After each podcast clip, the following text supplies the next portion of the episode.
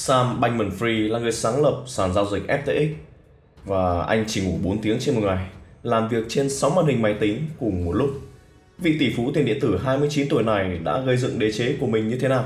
Chúng ta hãy cùng tìm hiểu qua nội dung podcast này của chúng tôi ngày hôm nay. Sam Bankman-Fried là ai? Sam Bankman-Fried hay còn được người dùng crypto trên Twitter gọi là SBF, sinh ngày 6 tháng 3 năm 1992 tại Santa Clara County, California. Anh lớn lên trong môi trường giáo dục cao, là con trai của hai giáo sư luật Stanford, Barbara Free và Joseph Bankman. Hành trình xây dựng đế chế tiền điện tử của Sam Bankman-Fried. Vào năm cấp 2, Sam từng vừa đi vừa khóc và nói với mẹ rằng con chán đến mức sắp chết rồi. Sam trước giờ thích trường học. Năm 2010, Sam chọn vào học tại MIT bằng cách tung đồng xu.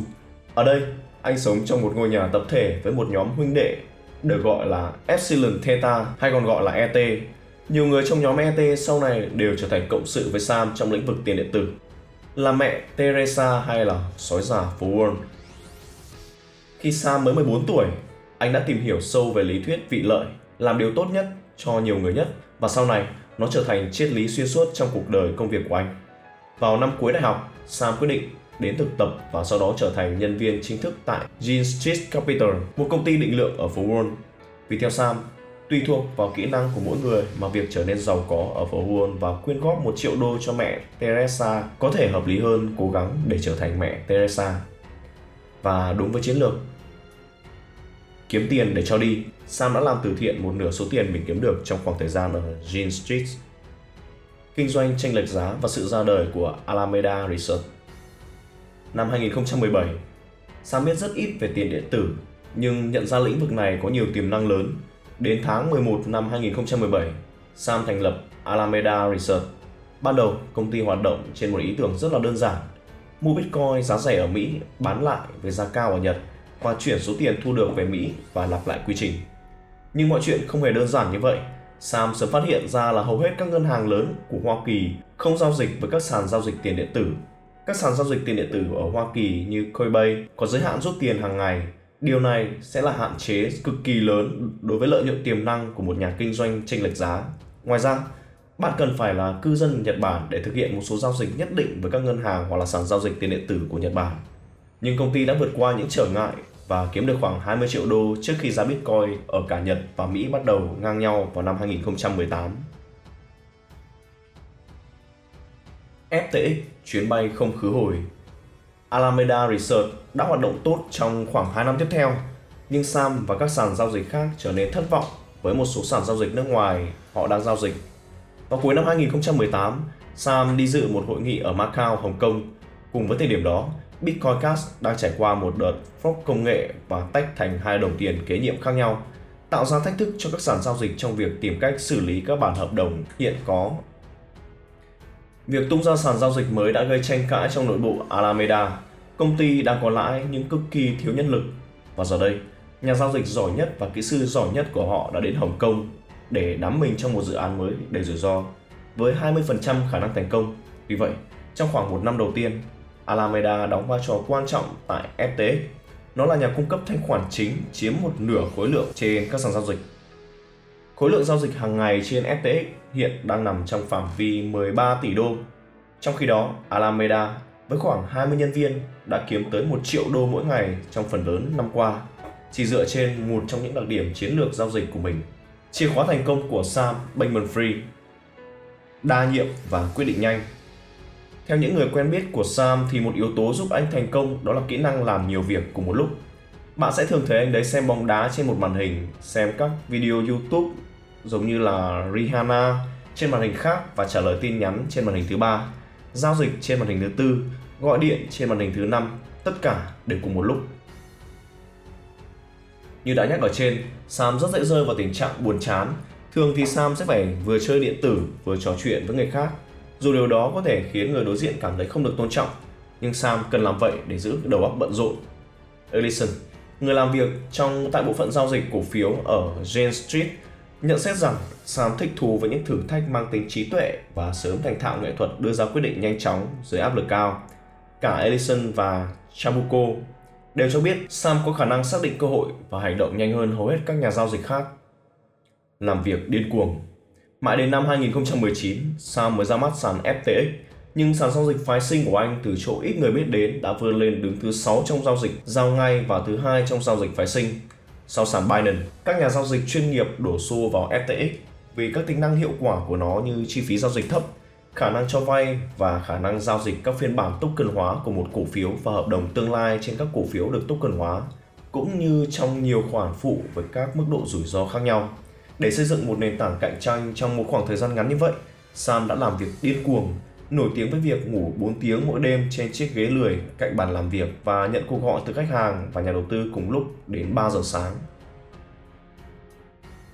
Sam làm việc tại FTX nhớ lại một sự cố khi Sam đã thức tới 30 giờ liên tục và vừa đi ngủ thì một khách hàng gọi đến. Vì thấy Sam mới đặt lưng xuống nên Salame không nỡ đánh thức anh và lên lịch lại với khách hàng trong sự thất vọng của Sam. Anh nói, không, lần sau cậu phải đánh thức tôi dậy, không tranh cãi gì vì điều này nữa. Kỳ vọng cao vào nhân viên. Công ty là tất cả đối với Sam, nhưng không phải tất cả nhân viên của Sam đều có thể bắt kịp tốc độ làm việc của anh. 3 cựu nhân viên của công ty đã nói rằng họ đã từ chức vì cảm thấy kiệt sức. Noah Dummett, một nhà giao dịch cũ tại FTX và Alameda cho biết, mặc dù làm việc với Sam rất hứng khởi nhưng nó vô cùng mệt mỏi. Anh ấy kỳ vọng tất cả mọi người trong công ty đều làm việc hướng tới một mục tiêu chung và bạn nên tối ưu hóa thời gian và xác định định hướng của mình để luôn giữ đúng mục tiêu đó. Rất khó để bạn có thể duy trì các mối quan hệ bên ngoài Alameda và FTX và tình trạng kiệt sức là điều thường thấy. Ngày qua ngày bạn đến văn phòng, đọc Slack và ăn sáng, viết code, sau đó ăn trưa trong khi làm việc, sau đó ăn tối trong khi làm việc và về nhà. Lặp đi lặp lại 7 ngày một tuần, một kỹ sư phần mềm làm việc tại FTX và Alameda cho biết. FTX có một lượng nhân viên khiêm tốn đáng kể so với các đối thủ cạnh tranh. Trong 6 tháng đầu tiên, FTX chỉ xây dựng bởi 2 nhà phát triển phần mềm. 2 năm rưỡi sau, công ty tăng từ 10 lên 25 và làm việc trên các sàn giao dịch với tất cả các công ty con, trong đó có Binance, hiện tại có khoảng 180 cơ hội việc làm cho các kỹ sư. Coinbase có khoảng 120 vị trí mở rộng trong bộ phận kỹ thuật. Bằng cách có một đội ngũ nhỏ, Sam cho biết mình có thể nhanh chóng đưa ra quyết định và thúc đẩy việc ra mắt những sản phẩm mới. Tinh thần kiếm tiền là để cho đi. Tuy nhiên, Sam có ngưỡng kiệt sức cao hơn hầu hết mọi người. Khi tôi cảm thấy kiệt sức, thường nghĩa là tôi phải nghỉ một đêm hoặc là ngủ 10 tiếng một đêm để hồi phục. Nếu tôi nghỉ 4 ngày, tôi bắt đầu cảm thấy buồn chán và thực sự lo lắng không biết điều gì đang diễn ra tại nơi làm việc và muốn quay trở lại, Sam nói. Sở dĩ Sam làm việc chăm chỉ hơn hầu hết tất cả mọi người vì anh ấy thực sự có động lực để cho đi tài sản của mình và tạo ra tác động tích cực đến thế giới. Mẹ của Sam tin rằng khả năng chấp nhận rủi ro cao của anh bắt nguồn từ triết lý vị tha hiệu quả mà Sam đang theo đuổi. Mẹ Sam nói, nếu bạn đang kiếm tiền chỉ để chi tiêu cá nhân thì theo thời gian, khi đạt đến một số lượng tiền lớn nhất định, động lực kiếm tiền của bạn sẽ giảm dần. Sau khi mua chiếc Porsche thứ 5, bạn có thực sự cần chiếc thứ 6 không? Nhưng nếu bạn đã kiếm tiền để tặng cho một tổ chức từ thiện thì bạn càng kiếm được nhiều tiền, điều đó càng tốt. Theo những người thân cận thì ngoài việc thỉnh thoảng đáp những chuyến bay hạng thương gia, Sam không có hứng thú với cuộc sống xa xỉ. Ở Hồng Kông, anh vẫn sống chung với những người khác.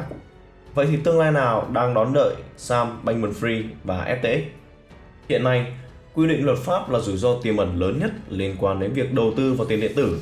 Trong năm qua, Ủy ban Giao dịch và Chứng khoán Hoa Kỳ đã ngăn không cho Coinbase đẩy mạnh sản phẩm cho vay, trong khi các cơ quan quản lý tài chính ở Hoa Kỳ, Liên minh châu Âu và châu Á đã thẳng tay đàn áp Binance.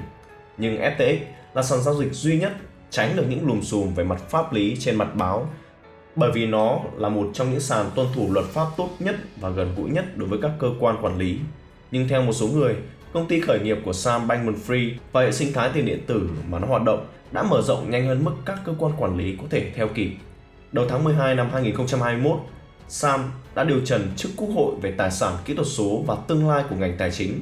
Mặc dù hầu hết tất cả các nhà hoạch định tài chính tại phiên điều trần cho biết họ sẵn sàng tham gia vào việc tinh chỉnh các quy định cho ngành công nghiệp tiền điện tử, nhưng một số người đang xem sự tăng trưởng nhanh chóng của tài sản kỹ thuật số là một đe dọa đối với sự ổn định tài chính và bày tỏ những lo ngại khác, chẳng hạn như việc sử dụng tiền điện tử để tài trợ cho các hoạt động phạm tội.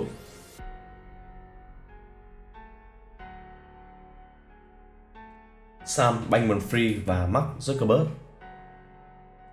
Khi nhìn về tương lai của FTX, một số người trong cuộc đã so sánh Sam với người sáng lập Facebook, người đã xây dựng đế chế của mình trong kỷ nguyên công nghệ, thường được gọi là web 2.0. Zuckerberg cũng đang phải đối mặt với những câu hỏi hóc búa từ các nhà quản lý về các vấn đề riêng tư đến việc không thắt chặt kiểm soát thông tin sai lệch trên nền tảng này.